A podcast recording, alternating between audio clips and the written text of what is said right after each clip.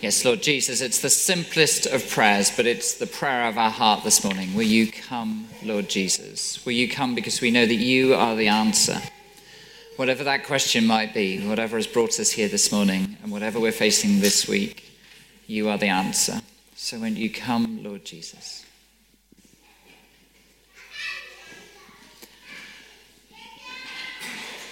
We're going to um, invite our kids to go to their groups uh, now. If they'd like to head to the back, uh, look for somebody with a blue t shirt, they'll point you in the right direction. Uh, and uh, we're praying, Lord Jesus, that you will come and be present in these groups as well as they meet, as they explore the good news of Jesus Christ in these young lives. Uh, we pray that you will meet with these young people and change them forever. Amen.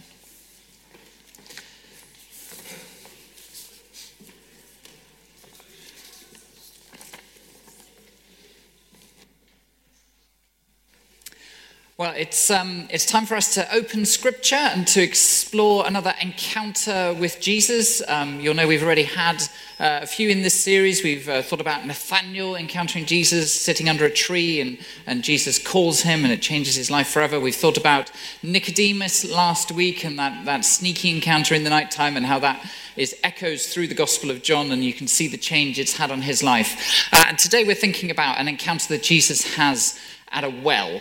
Um, so our Bible reading is from John chapter 4, um, but I thought basically this reading is a conversation, right? It's, it's, between, it's a conversation between Jesus and the, the woman. So I thought, uh, you know, we might as well get a number of voices reading this.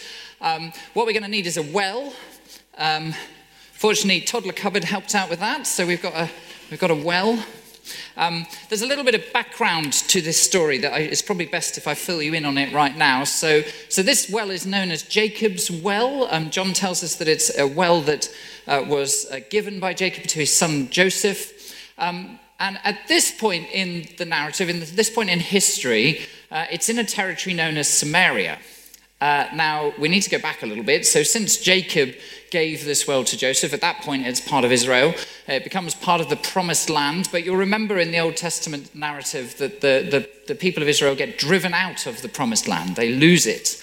Um, because they turn to other gods, because they turn away from the true God. And he allows the Babylonians to come in uh, to overrun the land and to remove most of them. They get taken off into exile in Babylon.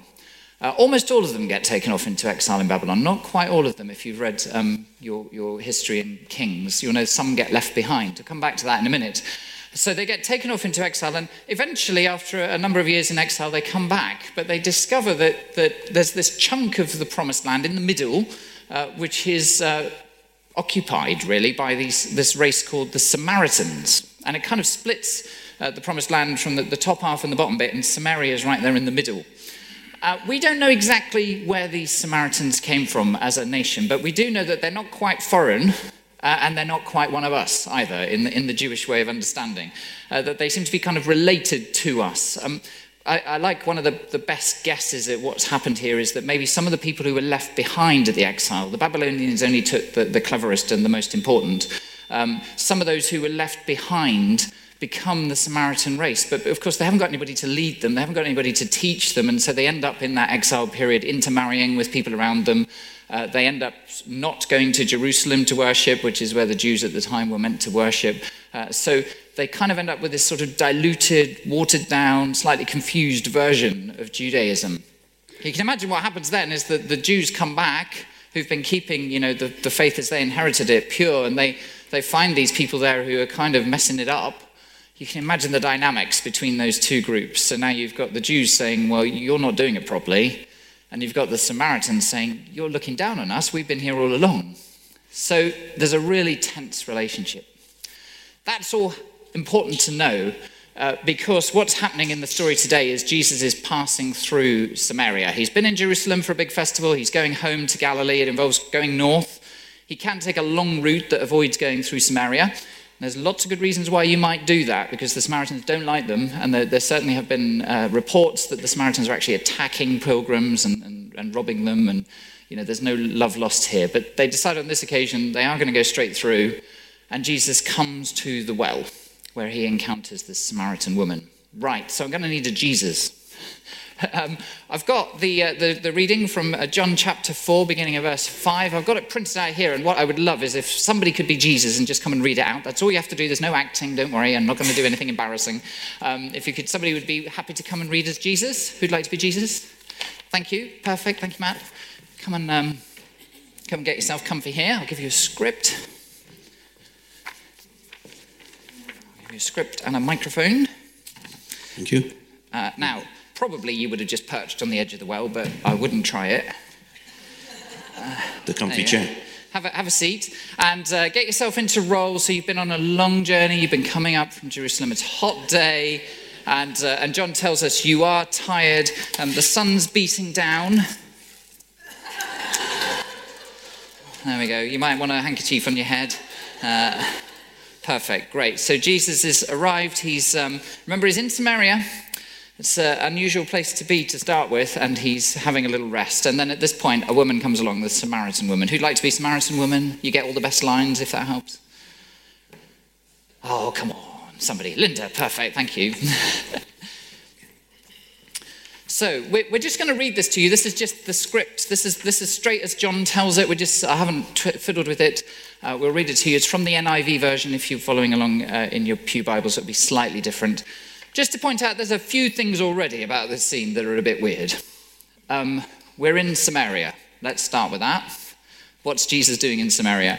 Uh, number two, Jesus is on his own. The disciples have gone into town to get some food, uh, and a woman comes up. Now, then as now, Me Too movement and all the rest of it, a man on his own with a woman, particularly if you're a respectable rabbi and known for your holiness, that's a dangerous thing people are going to talk. You're on your own with a woman. Not only with a woman, but with a Samaritan woman. Remember, no love lost between these two. They refuse to share cups, and it's not because of coronavirus, it's because they don't like each other.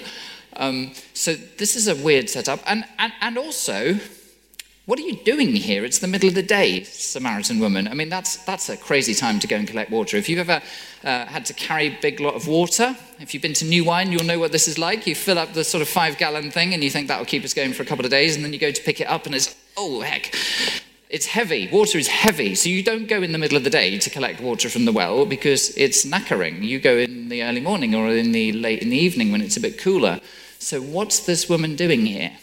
Why has she come in the middle of the day? It's almost as if she's trying to avoid everybody else. Right, should we hear the story? Oh, you need a mic, Linda. There we go. Hopefully, your parts are clear. Is that good? I shall be narrator. I was born for this. Right. So, John chapter 4, beginning at verse 5. So, Jesus came to a town in Samaria called Sychar near the plot of ground Jacob had given to his son Joseph, and Jacob's well was there. And Jesus, tired as he was from the journey, sat down by the well. It was about noon. When a Samaritan woman came to draw water, Jesus said to her, Will you give me a drink? His disciples had gone into town to buy food. The Samaritan woman said to him, You are a Jew, and I am a Samaritan woman. How can you ask me for a drink? Uh, for Jews do not associate with Samaritans. Jesus answered her, If you knew the gift of God and who it is that asks you for a drink, you would have asked him, and he would have given you living water. Sir, you have nothing to draw with, and the well is deep. Where can you get this living water? Are you greater than our father Jacob, who gave us the well and drank from it himself, as did also his sons and his livestock? Everyone who drinks this water will be thirsty again, but whoever drinks the water I give them will never thirst. Indeed, the water I give them will become in them a spring of water, welling up to eternal life. Sir, give me this water so that I won't get thirsty and have to keep, keep coming here to draw, draw water. Go, call your husband, and come back. I have no husband. You are right when you say you have no husband. The fact is, you have had five husbands, and the man you now have is not your husband. What you have just said is quite true. Sir, I can see that you are a prophet. Our ancestors worshipped on this mountain, but you Jews claim that the place where we must worship is in Jerusalem. Believe me, a time is coming when you will worship the Father neither on this mountain nor in Jerusalem. You Samaritans worship what you do not know. We worship what we do know, for salvation is from the Jews. Yet a time is coming, and has now come, when the true worshippers will worship the Father in spirit and in truth, for they are the kind of worshippers the Father seeks. God is spirit, and his worshippers must worship in the spirit and in truth. I know that Messiah is coming. When he comes, he will explain everything to us. I, the one speaking to you, I am he. Just then, his disciples returned and were surprised to find him talking with a woman. But no one asked, What do you want? or Why are you talking with her? Then, leaving her water jar, the woman went back to the town and said to the people, Come, see a man who told me everything I've ever done. Could this be the Messiah? They came out of the town and made their way towards him. Many of the Samaritans from that town believed in him because of the woman's testimony. He told me everything I've ever done. So when the Samaritans came to him, they urged him to stay with them, and he stayed two days. And because of his words, many more became believers. They said to the woman, We no longer believe just because of what you said. Now we have heard for ourselves, and we know that this man really is the Saviour of the world. Great. Thank you ever so much, Samaritan woman and Jesus. That's so helpful. Thank you. Thank you. Very good. And uh, yep, you might want to just have a little lie down after all that time in the sun.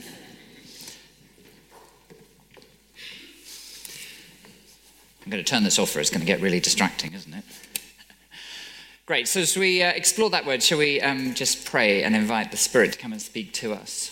Uh, Heavenly Father, we thank you that you have given us the Word of God and you have given us the Spirit, and that you uh, invite us to live in the light of both of them. So, as we open your written Word, uh, will you fill us with your Spirit? Will you fill the words that I speak with power and authority?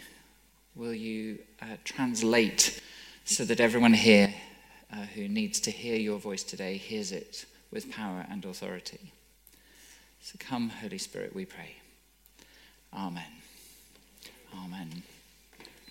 Well, isn't that a, a, fun passage when you actually sort of read it out like that and you, you imagine that context and you imagine the people there and that, that real conversation uh, going on? And um, I flagged up at the beginning there about how there were lots of things that weren't quite right with that scene. Um, Jesus on his own with a woman, Jesus on his own with a Samaritan, talking to a Samaritan, having anything to do with a Samaritan, uh, it being a hot day uh, Jesus passing through Samaria at all, uh, all sorts of things that you sort of think, well, why, what's going on here? Scratch your head. What's this picture isn't right. But did you notice that when they actually get into their conversation, they don't talk about any of those things? All of those things that seemed important to us uh, when we looked at the scene, when we appreciated the context, all of those things that, that kind of made us think, what's Jesus up to? They're not talking about those things. They, they're talking about entirely different agenda. They are talking about the Spirit gushing up like water uh, out of this well. And um, th- this is really a theme for John's Gospel.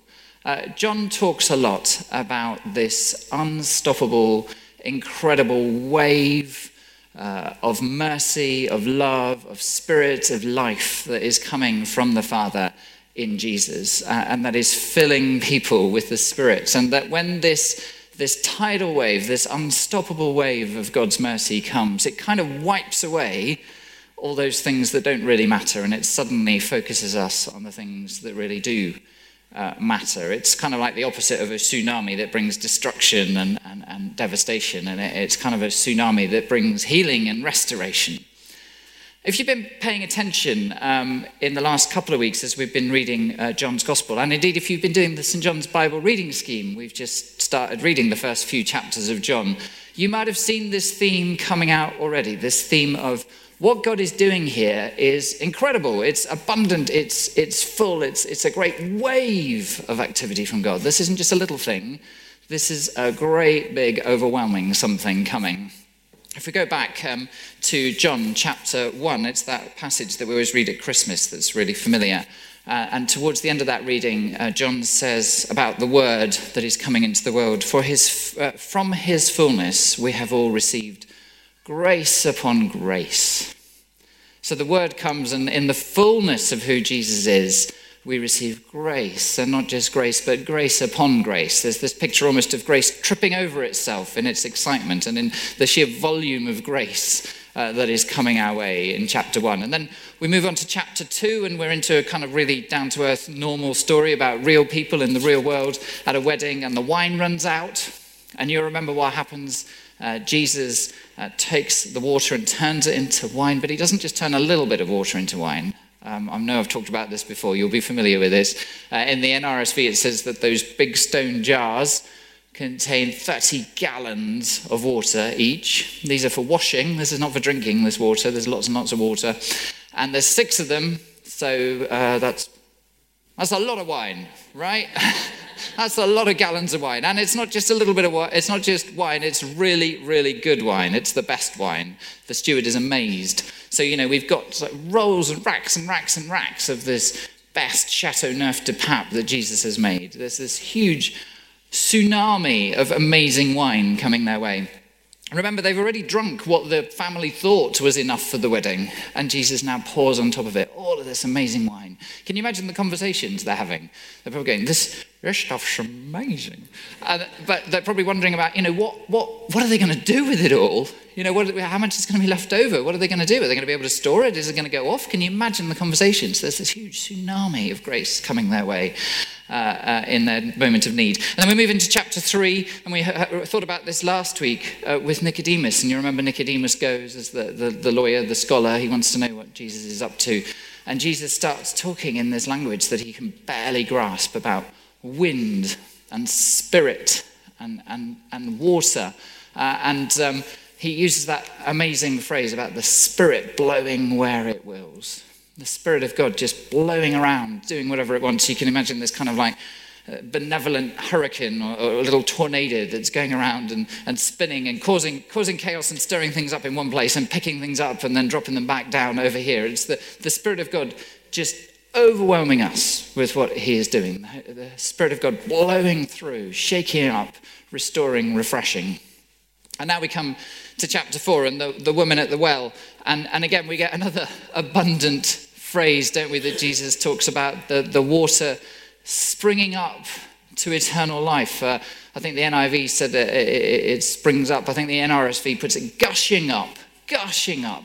Uh, you can imagine them there talking, and there's this sort of deep hole of water. And, and as Jesus is talking, he's, they're both picturing this water just kind of welling up and welling up and welling up, and suddenly it's splashing all over, and they're kind of like ducking out of the way because there's water flowing everywhere everywhere, the, the abundant water of life that is coming at them from all directions, and, and, and almost certainly picking up that allusion uh, to Ezekiel and his, his picture towards the end of his, his book of the, the grace of God flowing from the throne of God as a, a river of living water and life just bursting out in all directions. So this is this is a theme of John. Are you getting it? Are you getting it? There's this theme of the Holy Spirit turns up in all these forms, in water, in wind, in wine. I mean, who knew the Spirit was such fun?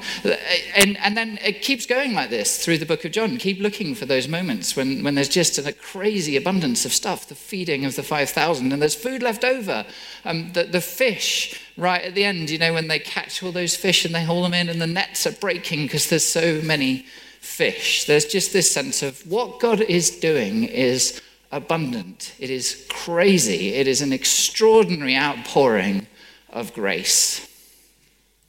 And what we see is that when we encounter that extraordinary, unstoppable wave of God's grace, it washes right through all of the things in our lives and transforms all of them. This is an incredible good news wave of grace. It takes things that are broken and damaged and it washes them away. And it resets priorities and it gives us a whole new way of thinking. Um, I mean, if you just think about that woman at the well, I mean, I suspect you've probably worked this out by now. Probably the reason she's there in the middle of the day with the sun beating down on her to carry this great big heavy water is that she's afraid of what people are going to say if they see her. She's probably had encounters with them already. They are disgusted at her life. They, they think that her behavior has been appalling. She's had this whole string of relationships. We have no idea what caused those problems. We have no idea uh, why she was in that position. But what we do know is that this grace of God overwhelms her as she stands at the well talking to Jesus. And do you notice what happens right at the end of the conversation? She rushes into the town to talk to the people she was trying to avoid. She goes and talks to them, and they listen to her. And they come and see Jesus as well. All of those fears, all of those anxieties that were there before have been washed away by this great tsunami of grace as Jesus has healed her, has turned her life around and transformed it and sent her back to the very place that she feared most in order to declare the good news of what Jesus is doing. And it doesn't just transform her.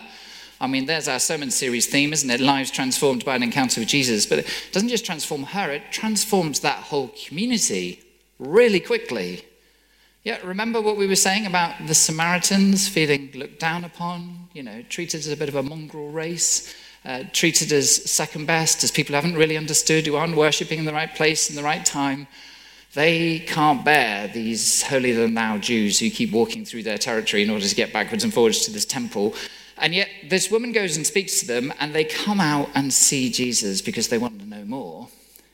And then, this is the remarkable bit they invite him to stay for two days. They invite him to stay. Bear in mind, John has just told us we don't even share a cup with people like this. This whole community is now saying, Come and stay with us. We want to know more. We want to know more. This huge tsunami of God's grace has swept right through that woman's life and through her, right through that community. What she has received has flowed straight out from her. You can see that Ezekiel vision again, can't you? Just that water of life, the spring gushing up with the spirit of life. And it's filling this whole community and this whole area. It's bringing healing. I don't know if you've ever worried about sharing the good news of Jesus and how that can feel a bit scary, right? Yeah, if we talk about evangelism, if we talk about, you know, persuading people that they ought to be Christians, that all sounds scary, doesn't it? That doesn't sound like that's fun. Look at the way it works in John chapter 4. This woman encounters this extraordinary abundance of grace, and it transforms her life completely, and immediately she goes and she speaks to people, and it just flows out of her. What she has received, she gives. It's like the water is pouring down on her head and then splurging out into the community all around her. This is what it is when that unstoppable tidal wave of the Spirit of God, the unstoppable tidal wave of the grace of God, comes straight through a life. Um, not long after I arrived here as your vicar, which is getting on for three and a half years ago, um, a small group of us uh, gathered up in the Evans room. We wanted to pray about what God wanted to do here in Locks Heath. I remember Pete Benton helped to call people together. I probably didn't even know who, who was there, to be honest. I can't, I can't remember. I probably didn't know your name at the time. Uh, it was right early on, and we just prayed and we said, God, show us what you're doing. And I had this really clear vision in my head, a really clear picture, and it felt like it was from God. And I shared it with that little group. If you were there, you may remember it. And it was as if I was kind of from a viewpoint of perching up on the top of the roof, and I was looking in that direction. I mean, it was very specifically over that direction. I'm not sure why. Uh, and I could see over the tops of the roofs of the houses a great big wave coming our way. A great wave of God's Spirit and God's mercy and God's grace coming over Locks Heath. It was flowing in and I said in the meeting, I shared this picture, and I, and I said, I, I think, um, I think God's saying, you know, His grace is coming. This is what He's doing here. Um, and we need to get ready. And we prayed then, I must admit, a prayer that I've regretted since, uh, that God would work, and He would be working uh, so amazingly, so abundantly, so quickly that we would struggle to keep up. That's a prayer that we prayed for quite a while at the beginning, that we would struggle to keep up. I have struggled to keep up, but what a good problem to have. Uh, the grace of God's mercy just coming over Locks Heath. And when we look at stories like this woman at the well and how her life was changed and how a whole community was changed and healed, what an exciting prospect that is, isn't it? That abundance of God breaking over Locks Heath. Are we ready for it? Are we ready for it? Are we looking for it? Are we thinking, are we going to struggle to keep up? Um, you know, we can't wait to see what God is going to do. And just remember the lessons from the woman at the well. Some of those things that we thought were really important. Some of the things that matter, like, you know, should a man and a woman be talking to each other? And should we really be associating with Samaritans? And was this the best route to take from Jerusalem to Galilee? Some of those questions have disappeared because the wave has broken over the top. And it may be some of the things that we worry about, some of the things that are our top priorities, may disappear when the wave of God's mercy breaks again over us because He sets the agenda. This is what He's doing, not what we're doing. He, he, his grace and His mercy just breaks over us. But what an exciting prospect that we receive that grace, we are filled with it, and then it flows out of us into our community. We've been caught on the hop this week. Uh, when we met for Alpha on Wednesday night, we were sort of still going, ha, coronavirus, ha, ha, ha, you know, it'll, it'll be bad, won't it? Suddenly, in a matter of days, it really is bad, isn't it? You know, we're talking about serious issues for our community and for our nation, if not our world.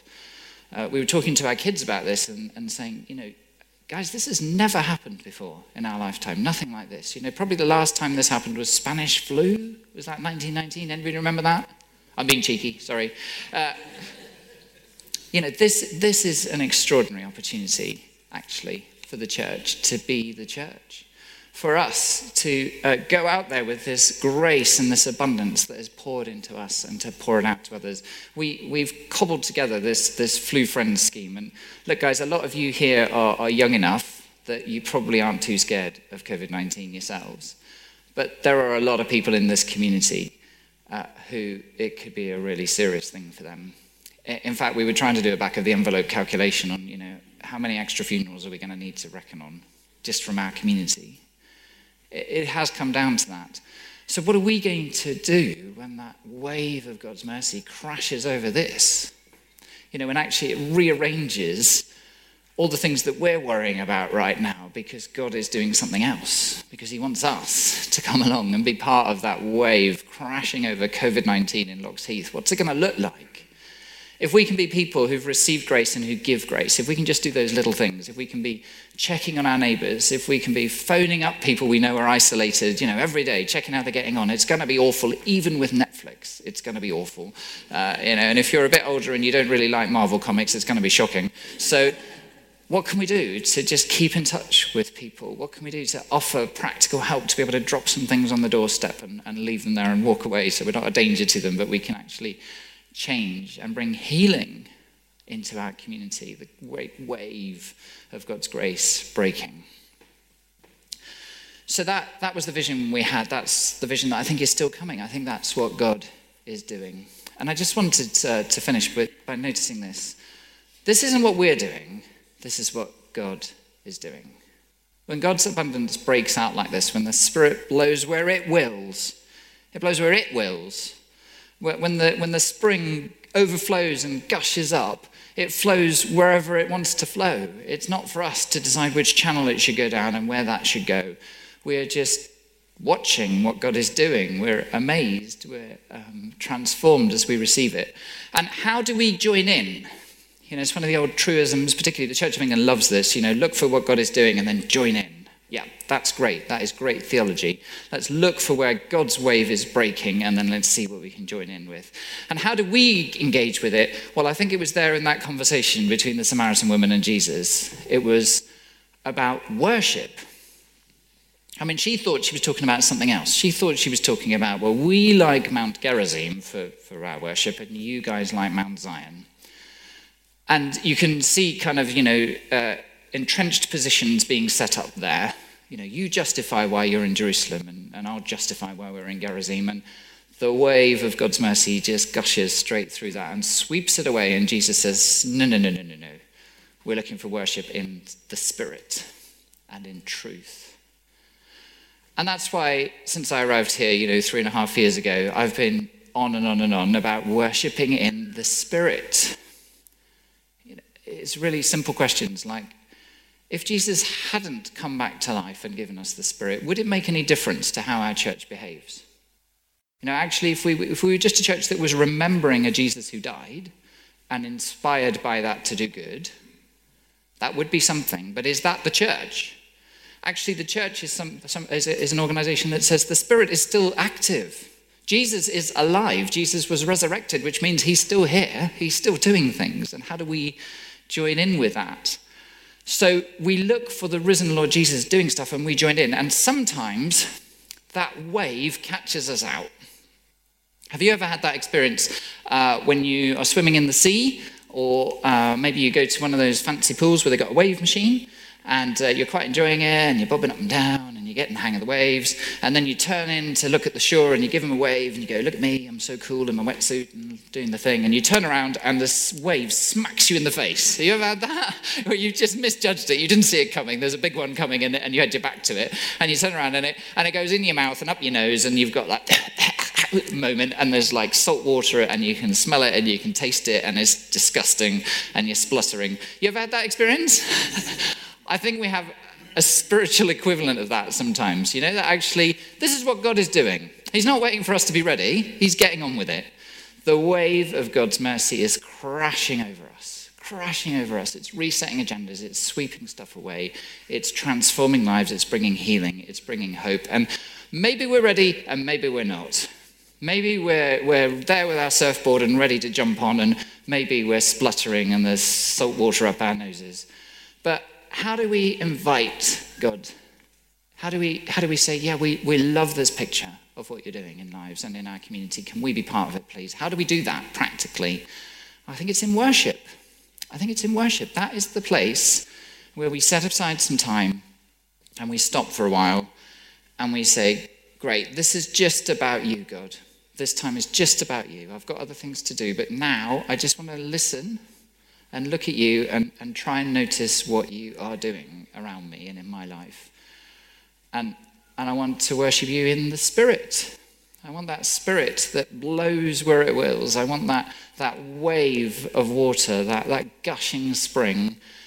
I want to be part of it and I want to ride it and I want to surf it and I want to be part of what you are doing. So fill me, show me, guide me. That's what true worship is. It's turning to God, it's inviting Him to fill us and to lead us and to guide us. So I think that is how this amazing picture of the grace of God, the abundant, outpouring, transforming, unstoppable wave of God's grace, is something we can join in with. It's something we can be a part of when we worship, when we worship. So it's not about how good the music is, and it's not good about how emotional we feel, and it's not about whether we're in the right place. It's about what are you doing, God? It's about stopping and looking and inviting Him to show us, and then waiting for the wave.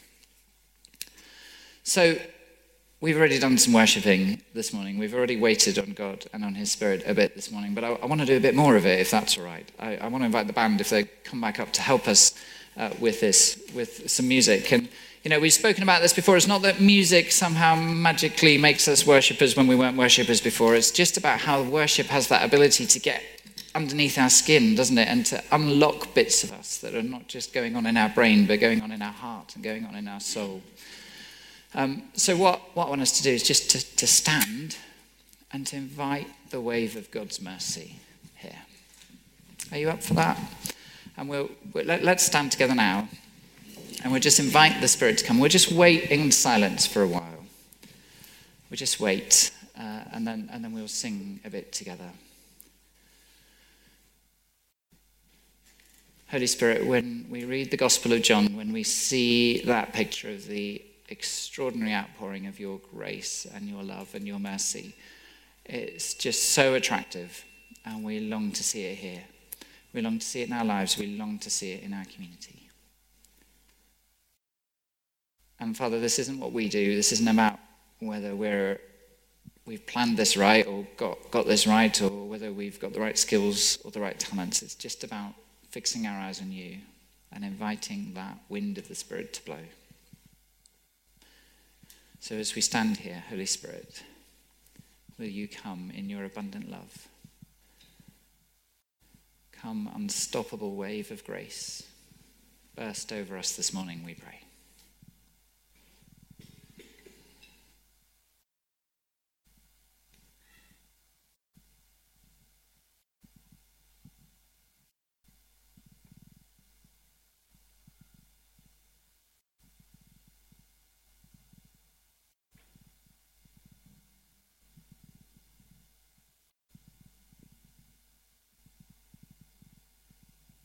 I know that uh, waiting in silence is something that's really countercultural for us now, but we're just going to wait a bit longer because it takes a while just for our own thoughts, our own busyness in our head to calm down.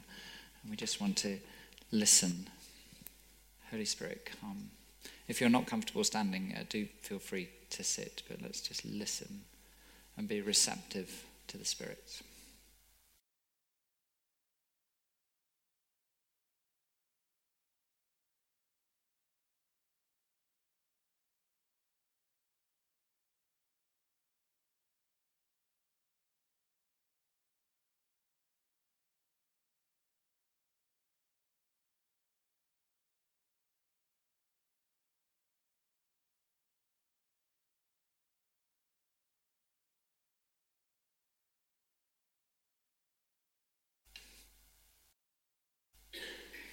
Sometimes when we're waiting for the Spirit, it starts to kind of have a physical effect on us. It might, it might be that we become really aware of the presence of the Holy Spirit around us, like almost like the air becomes heavy. We can, it's almost palpable that He is here. Sometimes um, we, we, feel it in ourselves, maybe our, um, feel a weight in our hands if we're holding them out in front of us, or, or maybe just feel a little tingling or a, or a little sense of peace. Or sometimes the Holy Spirit brings to mind something that He really wants us to address, a thing in our life, something that needs correcting so that He can pour more of His grace into our lives. So we just wait a bit longer. Come, Holy Spirit.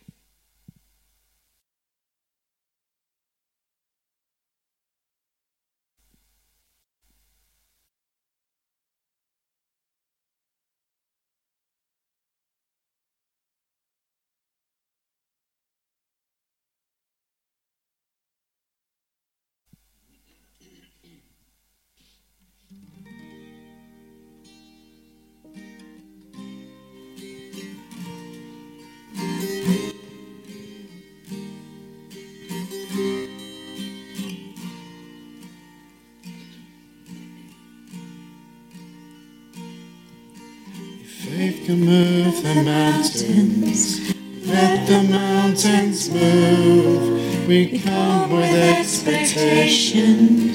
You're waiting here for you.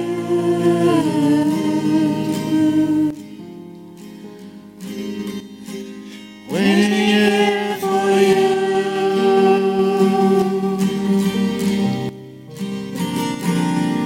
You're the Lord of all creation, still in all my heart, the author of salvation.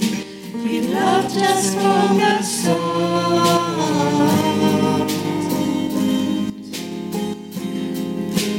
Waiting here for you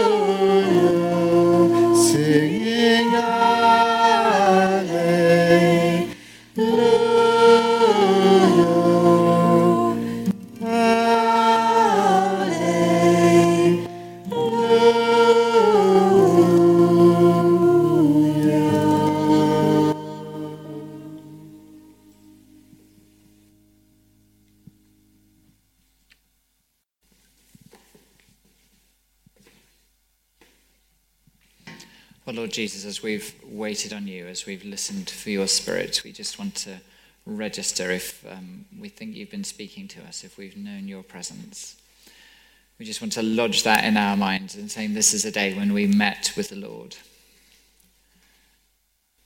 And Lord, whenever we meet you, just like the women at the well, we are transformed by you. We want to invite you to continue to transform us day by day. There's always more. There's always more. We pray that you will reach deep into our lives, that you will transform us day by day into holy and good people, fit for eternity with you. So come, gracious, loving Lord, in great waves of grace on us, we pray. And Father, what we have received, will you help us to give? We pray that this week, as we uh, go into our fearful world, uh, as we notice the people around us, our friends, our neighbours, our work colleagues, uh, as we look for the signs of where your kingdom is breaking in, where your spirit is blowing like the wind, will you give us opportunities to join in? We pray that that flowing water of life will flood out from us.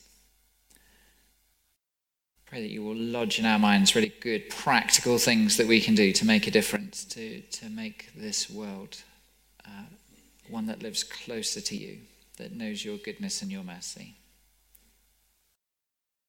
I pray that you will help us to resolve now that we're going to be people this week of good news. And Father, we pray for our world. It's at times like this when the myth that we can be in control is so obviously uh, blown away. We thank you that you are in control. We pray especially if there are those who are at risk of being overlooked uh, whilst we're looking at something else, uh, especially uh, people for whom the threat today is, is not so much a, a statistical risk from a virus, but uh, the threat of starvation or of not having water or of war or of violence today. We pray, Heavenly Father, helplessly, that your wave of grace will break over this world, that your kingdom will come. Father, we are your ambassadors. Send us out into your world as people of good news this week. In Jesus' name. Amen.